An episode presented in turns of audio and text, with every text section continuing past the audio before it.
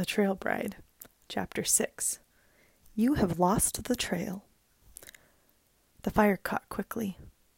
It spiraled and unfurled in the circle of stones between them as they stared at each other in silence. Solo hadn't shut his mouth yet. "You did," he said quietly, and her throat tightened. She hardened her jaw to look up at him. "You didn't give me a counteroffer. You merely told me the circumstances under which I could return with one. I do not trust bartering with you when it is myself I must offer." Solo took off his gloves, holding them in his hands, fiddling with them, pointedly not even able to look at her.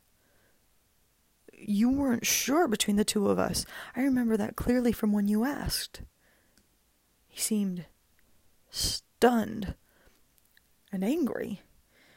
Her cheeks flushed red with her own anger in response. "If I would rather be married to him, why would I go to you in the first place?" Did that sting to admit? He was always the better option. Quieter than Hux, a good driver, handy with livestock, he had more oxen. But voicing her preference felt foolish now, when it was wasted, when he didn't understand it. She couldn't hide her pride as easily as she'd like to. She felt like a little girl giving a boy a bouquet of flowers that promptly got stepped on. She had gone to him already desperate and ashamed, and he had asked her to crawl on her belly to prove it. Such things, to any reasonable person, did not need to be proven. He stared down at her for a long time. There was a span of about 30 seconds where the sun finally vanished behind the hills, and the chill entered her body the minute the shadow overtook it. He was in the dark much deeper than she was, standing that far away from her. "Then why aren't we having a much different conversation right now?" Ray refused Hux. Why wasn't she flying into his arms? His tone was so controlled, quiet, and not demanding an answer, because he clearly felt she couldn't give a good enough one. She poked the cooking fire instead of looking at him. "I do not like being toyed with. It is unbecoming of a husband." She'd heard that phrase, unbecoming of a wife, tossed around many times in her day, often toward herself. It was actually a rush to pepper it into a criticism of a man. Liberating. So the sentiment was loaded with a meanness that he did not entirely deserve yet. We can't all try marriage out a second time around to know these things. He deserved it. Her chest shuddered, hands pressed into the ground. She tilted her face down and away from him because it was swimming with pulsing blood. Everything in grief felt swollen. Her head felt heavy, skin about to burst right off the bones, and her eyes bubbled with tears she did not want him to see, which was ridiculous. Anyone could tell by her breathing what her reaction was to this. She maintained no mystery. Only solitude and emotions that she did not choose to share. This was her first fight she'd ever had where she ever felt like the wheels were turning, not helplessly sliding underneath her. Most of the time, she knew her plan of attack didn't let it slip her defenses. "We cannot afford a new buggy. We will get one in the summer with the harvest yields.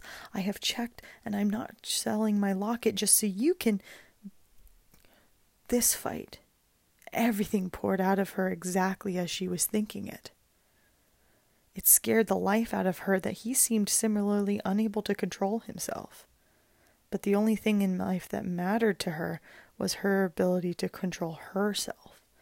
When she looked at him now, she did not recognize herself. And she did not like herself very much. Sitting in the dirt, trying to explain to justify to this man that she felt better off alone. It had been easy with Hux, but now the rashness of her hurt pride flickered between them. She sat back when she realized she was, in fact, sitting too close to her cooking fire. Sparks had burned through her sleeve. If I have to vow to obey you, I'm going to consider whatever could happen to me through those vows very seriously before I enter into them. He looked, to her shock, regretful. His answer came out in a dry, confused whisper. I wouldn't ask you to. It's part of the vow. She glared up at him, and whether I meant it or not, how you treated me before I was your property was telling enough. How could I respond to the coyness of your actions with anything but doubt, sliding up to ask to be asked? How I was going about my own damn business. She stood up, her hands balled into fist. Her voice lashed out, sharp and striking in its chosen mark. He flinched as she intended before she even finished the first sentence. I wasn't offering you to make me an offer. I was offering. His mouth closed. But then he walked straight up to her. He hovered his flat, wide hand inches in front of her face, between her eyes, so she couldn't see him standing there directly in front of her. She swallowed, her heart pounding. This was the part where she usually closed her eyes. She knew people were around, and she could yell, but she held her tongue. She did not need to be known for provoking 2 men on this day.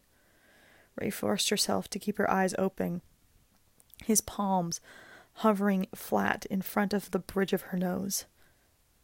Not poised to strike. This is the range of the vision of a horse. She craned her head back, but the hand followed, never touching her, but making his point. What? He looked his angriest now, over the structure of the horse's skull, which her own head noticeably did not have. He explained very clearly, in a voice of someone finally cracking open, how entirely livid they were. Their eyes have are placed toward the sides of their heads. They can't see as well straight ahead like we do. This is what their eyes can perceive in front of their own faces. When you put an animal like that behind something that making constant noise and not enough lead line, they get anxious. It's acting that way for a reason. You're torturing it. She blinked at him. Of all the goddamn things she had to worry about, he was going to give her a hard time about this? I don't know why you think you can lecture me, because when you treat something badly, it's going to act badly for you. What the hell do you expect from that animal? And Nima, rest his soul, no disrespect. His tone implied otherwise. Striking him, rode him too hard, didn't care for him properly. No wonder he bucked. She held up a hand to warn him to stop. The glare he gave her showed he did it with significant, effective control of himself, showing off like he himself was chomping at the bit underneath his own strength, master and rider of his own will. She was envious for a second, relieved for a second longer that she could not bear it. Don't pretend to have a soft heart about this. Ray couldn't look at him. Her fists were clenched so tight she was shaking. So the man perceived those things as wrong when they were done to a horse. She bucked the thought off just as violently as the stallion did her husband. For the first time, reluctantly, she felt kinship with it. You treated me badly, she continued coolly, and saying it out loud to someone, anyone, for the first time in her life, made her gut twist. Even her tone couldn't hide the offense she had plainly taken. Her whole body absorbed the motion of her trembling hands. Her chin, held high, quivered. Her legs shook, and her voice was quiet, even when she wanted to shout. I'm a person, she choked out in her quiet anger. I'm not a goddamn horse, and when he... Solo's eyes flew wide open, not missing her meaning even unsaid for a second. Ray froze like a rabbit caught unaware in the tall grass by something with sharp teeth.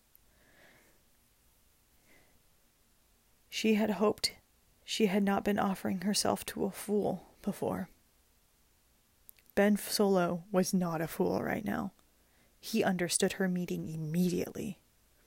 He knew Nima did not treat his property well.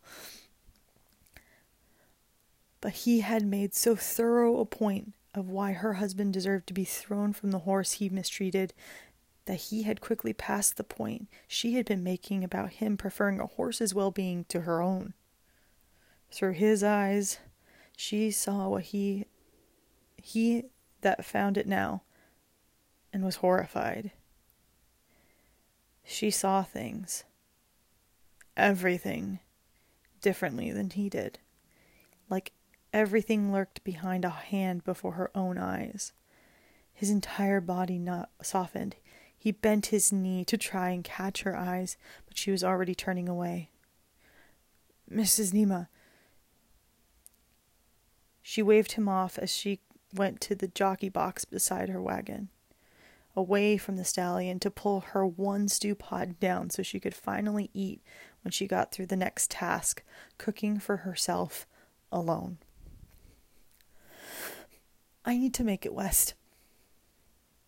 My fear that I wouldn't made me weak and foolish.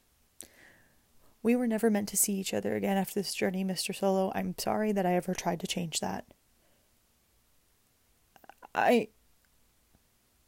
She had shut him out, and they both seemed to be taking that moment of dizzy relief in the shelter from the momentous bullet they'd just dodged. God, I love these two. Bye-bye.